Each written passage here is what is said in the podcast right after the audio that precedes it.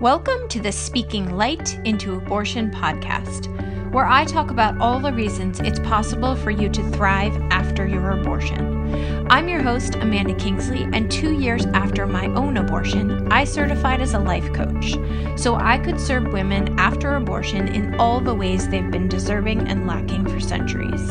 Consider this your launchpad for finding strength and community in yourselves and in each other. Welcome to the podcast, Jennifer. Thank you for having me. Yeah, I'm so glad you're here. I'm so glad you reached out to me. For those of you listening, this is going to be another episode where we delve into story and what is the real lived experience of people who've had abortions. A lot of my episodes, I have kind of more guest experts, and there's been more and more story this year, and I'm just glad you reached out. Jennifer reached out to me and said, hey, I have some stories, and I think it might be helpful for me and the listeners to get them out in the world. So here we are. Is there any way you want to introduce yourself on this podcast to get started? Yeah. So my name is Jen. I am 23 years old. I had two abortions, one in February of 2021, and then on June 24th, the day Roe vs. Wade was overturned of this past year. I actually found this podcast after my first abortion, and I found that it was extremely helpful in my healing process, and I love all the experts and everybody that's come on, so I'm really excited to get the opportunity to share my story. Did you probably haven't opened the podcast today, but today I was like, I have either lost my mind or I'm on to something really good, because I am now going to be releasing 2 episodes a week. So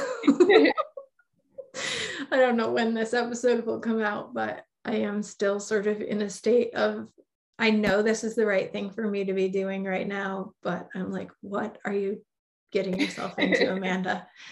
So I love that you found the podcast after your first abortion. And I am curious what the effect of having listened was when you realized you were in another situation where abortion was the right choice for you. Like, can you imagine what that second time would have been like had you not had found the podcast? Yeah, I think the second one would have definitely been a lot harder. I mean, it was hard regardless, both times. I mean, I remember just like growing up. So I had my first abortion. I was a senior in college. Yeah. With this guy named Chris, and we kind of had been on and off all throughout college. It was an extremely toxic relationship. Mm-hmm. And I found out that I was pregnant, and I told myself my whole life, like, if I ever got pregnant, I would never get an abortion. Like, I wouldn't do that. Famous last words, right? Yeah. And then of course, in that situation, you're just like, oh my God, like, what am I going to do? I knew my parents weren't going to be on board with it. He was freaking out that his basketball career would be over. Told me from the start, he did not want it. And I told him deep down, I thought I knew I was going to get an abortion, just because I honestly feel like I didn't really have a choice. I didn't feel like I had any support from anybody. So the first one was really, really tough. Just being like your last semester, senior year of college, everyone wants to have fun and party. And I was the most depressed I think I've ever been in my entire life. My friends tried to be there for me, but I don't think they knew how. Yeah. They wanted to like go out and drink all the time, and I would just be sitting in my room crying, listening to this podcast or to another podcast called The Abortion Diary that is all about stories. And that one also really helped me get through it and just not feel alone. Yeah. But I think these podcasts, it's just a great way to not feel alone. I mean, I didn't have Chris, he was not good to me throughout the entire experience. Mm-hmm. I remember he, like a week after, and I had the medication abortion, so I was still bleeding, and I was going to be for like the next like 4 to 6 weeks. And he looked at me and was like, "Are you going to dwell on this forever?" After like just a few, days. Yeah, yeah. And that's kind of when I knew like he wasn't gonna be there for me. Yeah. So I knew I knew this was a situation I was gonna need help with.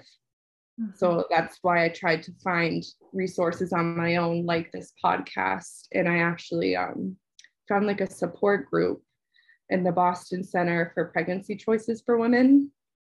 And that was like an 8-week therapy group where it was like all women who have had abortions, and they just kind of help you through the healing of that. And that was also something that I don't think I would have made it through without. Mm-hmm. So I'm really thankful for my experience through then. If you were, for some reason, this question is popping into my mind, and you don't have to answer any questions I ask, but it's wanting to be asked. If you were to thank yourself for finding what you needed, the podcasts, the support group, the will to keep going, I don't know all the pieces of what it was, but like, what would the thank you to the Jen who got through that first abortion and that time, what would it sound like? It would probably just be like, thank you for taking care of yourself for the way that you needed. Like that was easily like the most difficult time like of my entire life. But I look back and I'm proud of myself that I was able on my own to take care of myself and find resources that were going to help me, because I wasn't going to get that from Chris and I wasn't getting it from my family. So yeah. That's amazing. We have not worked together in a coaching relationship, but if we had, and just in this conversation, like, that's an exercise you can always do. And I encourage you to always do, is like, I had an abortion and I learned how to take care of myself, right? Like I learned how to find the resources I needed. And that's a story you get to forever take with you, because you did do good by you. You took care of Jen the way she needed to be taken care of. So I admire that in you. Thank you. All right, so you moved through 1, and shoot, I don't have a statistic on the top of my mind, but having multiple abortions is really common. Have you found the website 2 Plus Abortions? Maybe on my podcast? I actually have. No. Okay, it's back there somewhere. The woman who runs that is just absolutely incredible, but yeah, it's called 2 Plus Abortions. You can find the Instagram page, you can find the website, so many stories and resources for people who've had multiple abortions, because it's actually really, really common that people don't just have one, they have multiple. And again, maybe you know the statistic, but I can't recall it. What was it like for you taking care of yourself after the first abortion, and then finding yourself in it again, in the decision again, not only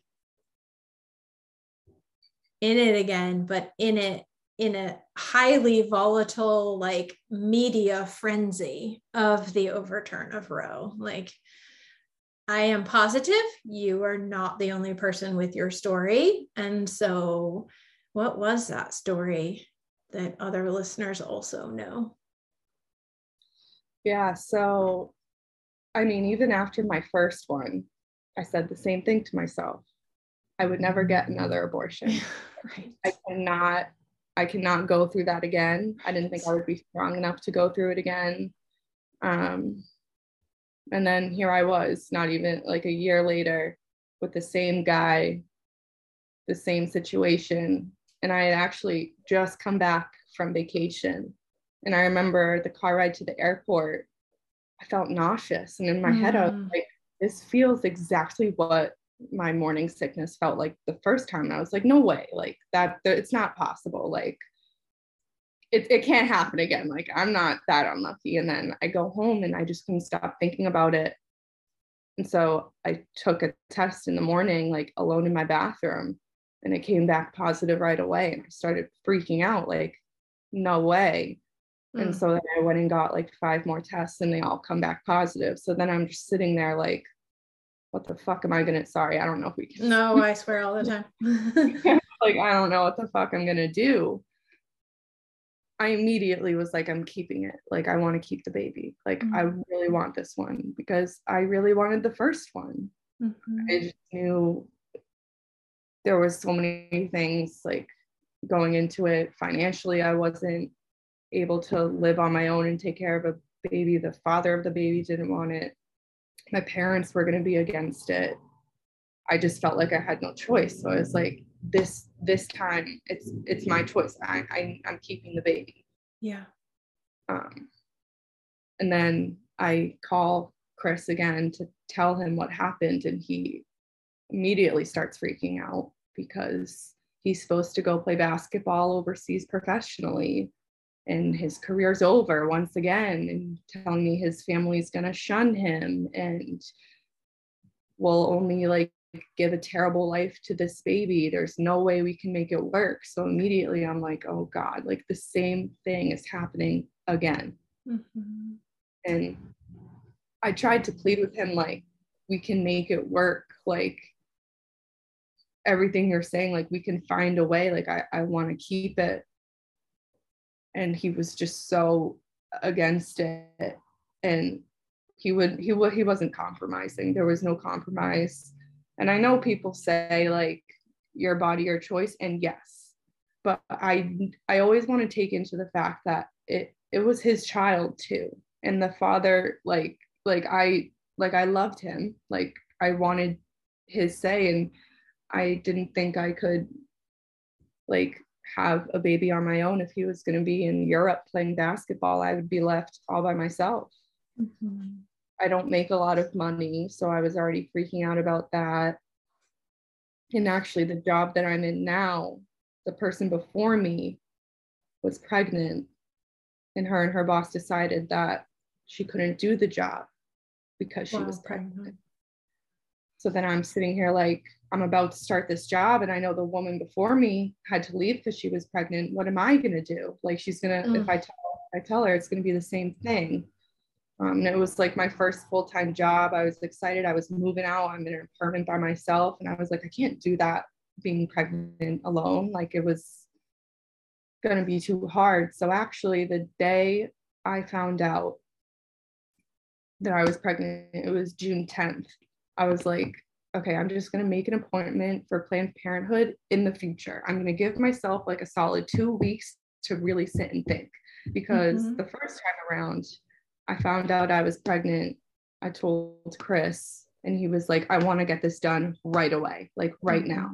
And so I was like, all right, I'll make an appointment for like in a week. He goes, no, like tomorrow. I want this done now. So we made it like for 2 days later. And I think that's why the first one was so hard, because I didn't have time to really process what I was feeling and what I really wanted. So I wanted to give myself that this time. So I literally picked a random date, June 24th. They had one open. So I was like, all right, I'll do it. June 24th, I picked it.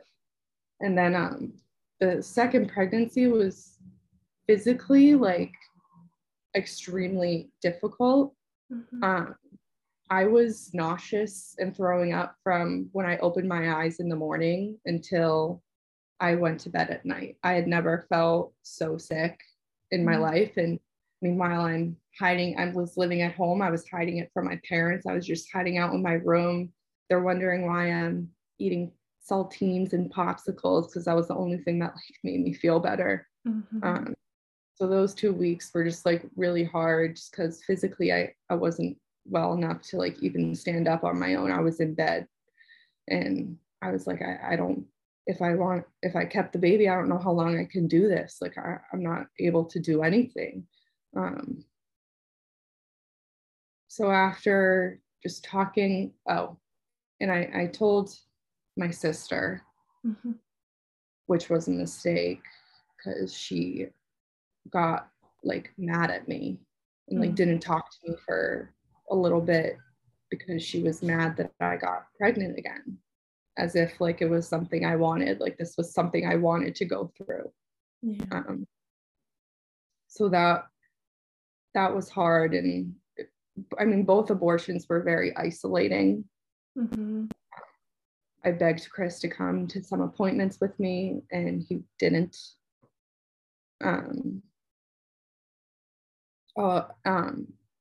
And so for the first one, with the medication abortion, you do it at home by yourself. And I begged him to stay with me overnight because mm-hmm. I didn't want to be alone.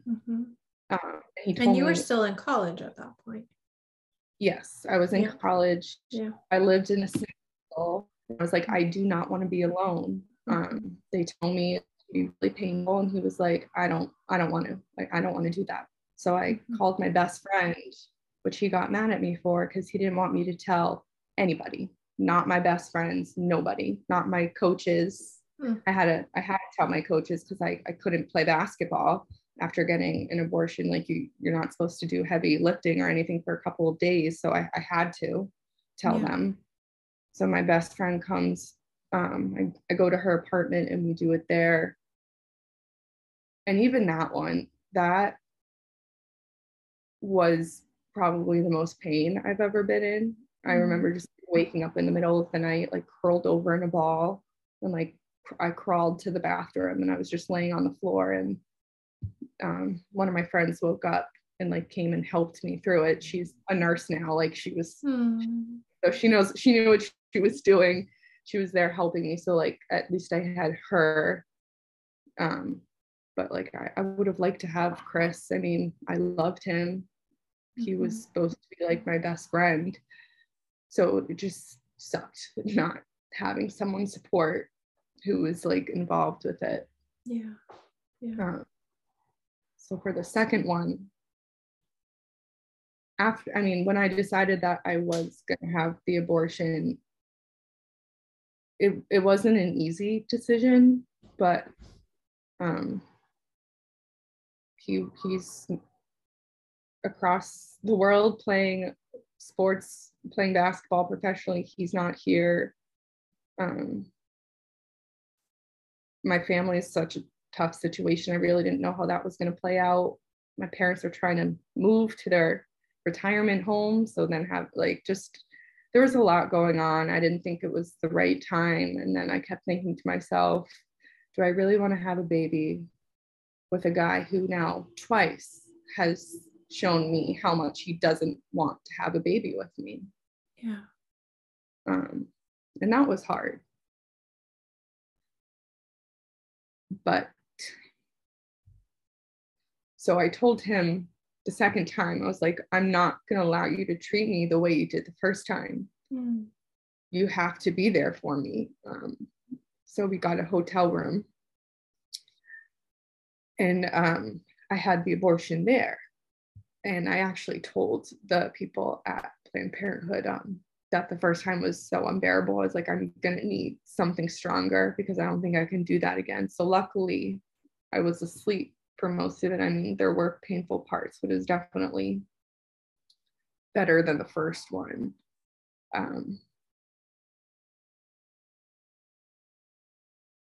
But that day at Planned Parenthood,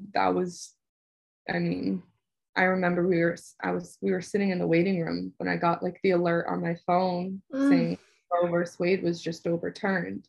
and me and a couple of the other women who just received the same thing as me, we all looked at each other and we were just like, what the fuck?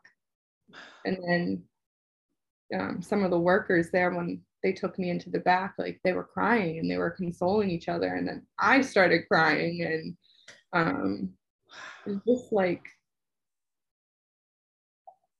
it was just tough to think like I am in the situation now, and women across the world no longer have this choice. And in a way, I almost felt guilty for having one when other women weren't. Mm-hmm. But I mean, I tried to take a positive spin on it, and I was like, this is my way of saying fuck you to the government. Like, my body, my choice. Like, you can't stop me from doing this. Yeah. I mean, I'm lucky to live in a state where I don't think it's really ever going to change. I think it's always going to be a choice here. Yeah. But I was like, you know what? This is me sticking up for women everywhere who no longer get that choice. And I'm going to do it for everybody. Wow. I have like full body chills thinking about that moment. It's like, we've used the language of sort of radical resistance, but like that was you in that moment. Like, this isn't just for me. Yeah. So it's that powerful moment. Yeah, it was. And even though we can have that super empowered, like radically, like powerful moment, I don't know, I'm using words because I don't really know what your words are, there are other feelings too. Like, that's just some of what's inside the bubble of the entire experience. Mm-hmm. Yeah. What was the rest of that for you, that second experience? So of course I didn't tell my parents that it was happening, that I was pregnant. I just thought it would be easier because the first time was so tough when I told them. I didn't want to have to deal with that again. But my mom found out. She checked my bank statement and saw $700 to Planned Parenthood and kind of put it together. Mm-hmm.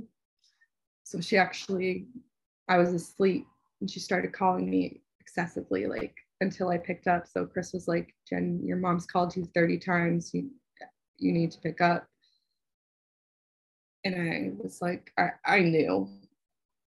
Like, I just knew. I was like, okay, she found out. Like, that's the only reason why she's calling me like this. So I remember I picked up and she was like, where are you right now? And I was like, I'm in a hotel. She goes, yep, because you had an abortion today, didn't you? And I was like, yep, I did. And she was so mad at me. Yeah. And was like, you cannot tell anybody that you had this abortion. Like, I can't believe you've had 2 abortions. Like, and I did say, Mom, I don't think you understand how common it is. Like, this, I'm not the only person in the world that's had 2. And it's not like I did this on purpose. I didn't want to get pregnant again. And she was so mad at me and just kept basically, her and my sister just said that I like did it to myself. And that was just tough to hear in a time where I needed support from 2 people who are supposed to always be there for you, to feel like they weren't, was really difficult for me. So that was hard, but I always kind of feel like I'm pretty good at taking care of myself. I know I do tend to isolate from people, but that's just more of because that's what I need. I need my alone time because, like many women, it's all I think about. And even like some of my friends, I could tell after talking about it for so long, they're just like, move on, because they don't get it. But yeah, I mean, I'm still in the process of healing through the second one. And it's been hard. It's just, yeah, I don't know. What do you wish the world, that is the name of my book, I guess. What do you wish the world would offer you and people in your situation? Just like acceptance, compassion. That's why I put this t-shirt on today. So it's acceptance equals love. Yeah. Acceptance, compassion. And just like non-judgmental. Mm-hmm. Because you really, unless you are, everybody's different. Everybody mm-hmm. has, even if you're family, everybody's different. And people really don't understand unless you're in that situation, what could happen if you did keep the baby. Like, people will say like, oh, you, like some of my friends would be like, Jen, you'd be fine. Like, you'll be fine. I'll be like, okay, but so are you going to help me out when I'm by myself living in a studio apartment while the father of the baby is across the world playing basketball? My parents are 2 hours away. Like, who's going to help me? I have a full-time job. Like, and like, yeah, some people just like, I don't think people really understand unless you are in that situation, and you hear that so much around abortion. Yeah. So that's why, like, I mean, I think I've become more compassionate, more understanding, more accepting of others, just because I feel like I didn't get that in both of my experiences. And yeah. So that's also why I wanted to share my stories, just so if other women feel like the way I felt like, to know you're not the only one, and that we're lucky to have people like you who make podcasts like this for us to have a little community, yeah. Which I found to be extremely helpful in my healing process. I'm so glad that you found the podcast you found and have felt a little bit of respite from them, or inside of them. I am really stuck on, so I'm just going to say it. I'm really stuck on these words, you'll figure it out, and people not understanding. And you know, I've had this thought before, but hearing you tell your story today and just knowing how complex and layered our stories are, it's just so sad. Like, I'm having such a moment of sadness that we would live in a nation that wants to bring kids into you'll figure it out. Like, what kind of life is that for children, that we have them because technically we're capable of figuring it out? Like, why is that good enough for people who force pregnancy in the way that we're seeing in the country today? So we're recording this at the beginning of September. Roe was overturned on your abortion day in June. And there are people over the summer who have been forced to carry pregnancies and will be bringing kids into the world in a you'll figure it out situation. And I think I'm just feeling really struck by how sad that is right now, that that's what we think as a wealthy, privileged country, that that's what we think is good enough. That's just all I have to say. It feels very sad to me right now. Yeah. And you shouldn't have to have a baby and figure it out. And that child should not be brought into a space where it's just like, I'll find a way. I'll find a way. And my mother will suffer. And my father won't be here. My grandparents won't support me. Like, it's crazy. It's just like utterly crazy. Mm-hmm. And that's why, like, when you ask me what I wish I got, is that acceptance and compassion is our country and the world we live in right now, like they just don't have that. And of course, I mean, it's being run, all these laws or whatever, being overturned by men, and they don't get it. Yeah. I have two questions. One comes back to the layer of entering a job in which someone had just been let go of, whether that was whatever the circumstance of that was, right? But you are entering this job that you know someone had to leave because of a pregnancy. That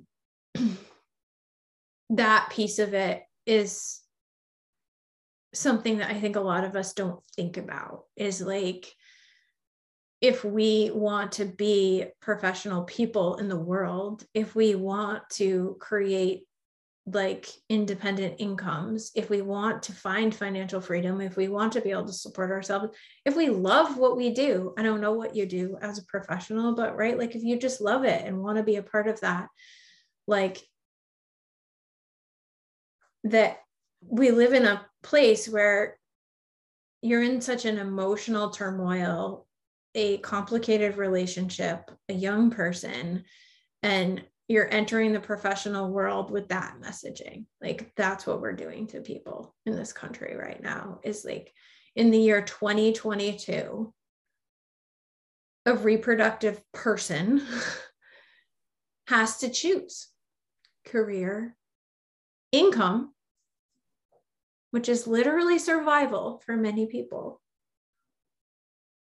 or a figure it out pregnancy. It's so sad.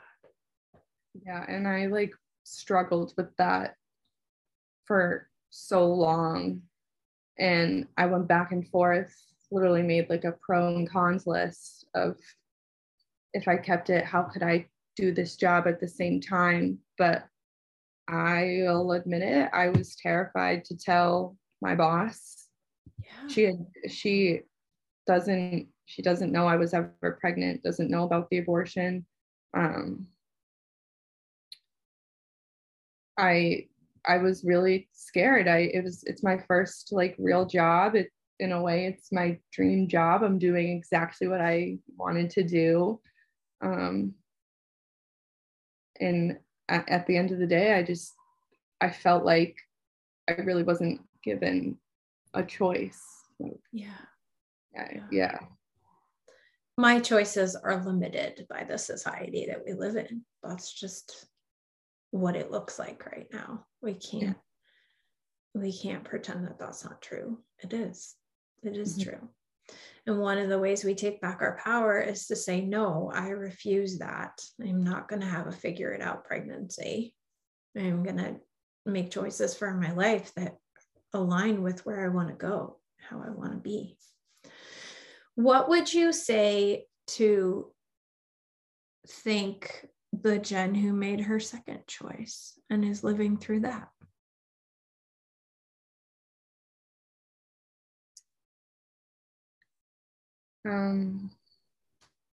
To be honest, I feel like I'm kind of coasting through this one. I think subconsciously I'm suppressing a lot of the feelings I probably would be feeling, because I kind of dove into my work and I'm like, I don't have time to be sad. So common. But I mean, I do let myself, whenever I'm in the car by myself, you better believe I will be crying, because that's when I'm alone, I'm thinking about it. So I let myself cry when I need to cry. A lot of those times it's me just like, even if it's like on my way to work, 15 minutes, I'm like, all right, Jen, cry it out right now, and then walk into work with a smile on your face. Okay, let's change the question. Okay. Someday. I'm not there yet, because right now I'm still in the coasting phase. Someday I'm going to say, thank you, Jen, for. I mean, kind of just same as the first one, just getting through it again. But I do think the second abortion has taught me to choose myself over anyone. The second abortion completely destroyed me and Chris's relationship for good. And I do think that is for the better. So in a way, it has taught me that I need to take care and I need to love myself. Yeah, I chose me. And that's the thing is, like, yeah, we can say our body, our choice, and like it can be this whole amazing movement, but like we're still not saying, like, we're still not accepting that I choose me is what's happening and what matters. And like loud and proud, I choose me. We haven't got there yet, I don't think.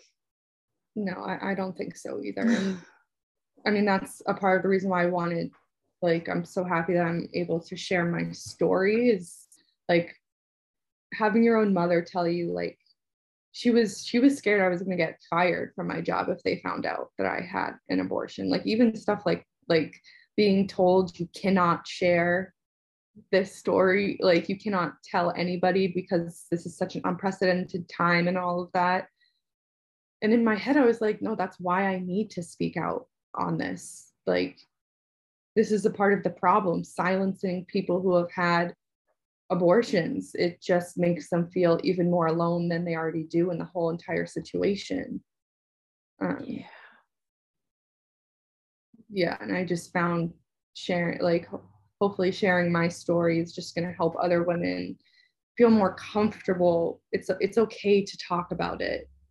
Like, I went through it and twice, and it's the reason I am who I am. The first one made me more compassionate, more understanding of everybody. And this one taught me to love myself. So I am learning valuable lessons. And I'm not scared to tell people what I've been through, because it's my story, and especially where we're at today, I think it needs to be heard. I have chills again. I'm excited for you. And I think abortion can be really messy and really complex, and I wouldn't wish it on anybody, but I do think you're right. It makes us who we are, and that's, in a lot of cases, that's what the world needs us to learn these lessons about understanding and compassion and choosing ourselves. And I think learning to love yourself is a journey you never really stop taking. But you get better and better and better at it, and you spend more and more and more time loving yourself. And so if this is where you land from these abortions, like, that's a beautiful thing. You will create an amazing life in the world. Thank you for being here. Is there anything you want to say to a listener before we wrap up? Yeah. If you feel alone, if you feel like you don't have support from anybody, don't be scared to take things into your own hands. I think that's what saved me. Go online, find support groups, find a podcast. I also, I bought a book called Experiencing Abortion after my first one. I can't remember who it's by. But even just like finding things yourself, you'll be, it'll do good for you. Yeah. And it'll help make you feel better, and you'll be able to do things on your own, and it's okay to get help. Yeah. It's okay to talk about it. Don't be scared to talk about it. Yeah. Perfect. Thank you so much. Thank you. All right. Until next week. All right. Thanks for listening, and as always, please consider sharing, rating, and reviewing this podcast. It helps me reach a wider audience and invites more people to thrive after abortion. If you're someone who chose abortion and find yourself struggling, hiding, or wishing you could move beyond your experience, head over to my website and book a free call. We'll talk about how you can start living the life you made your choice for.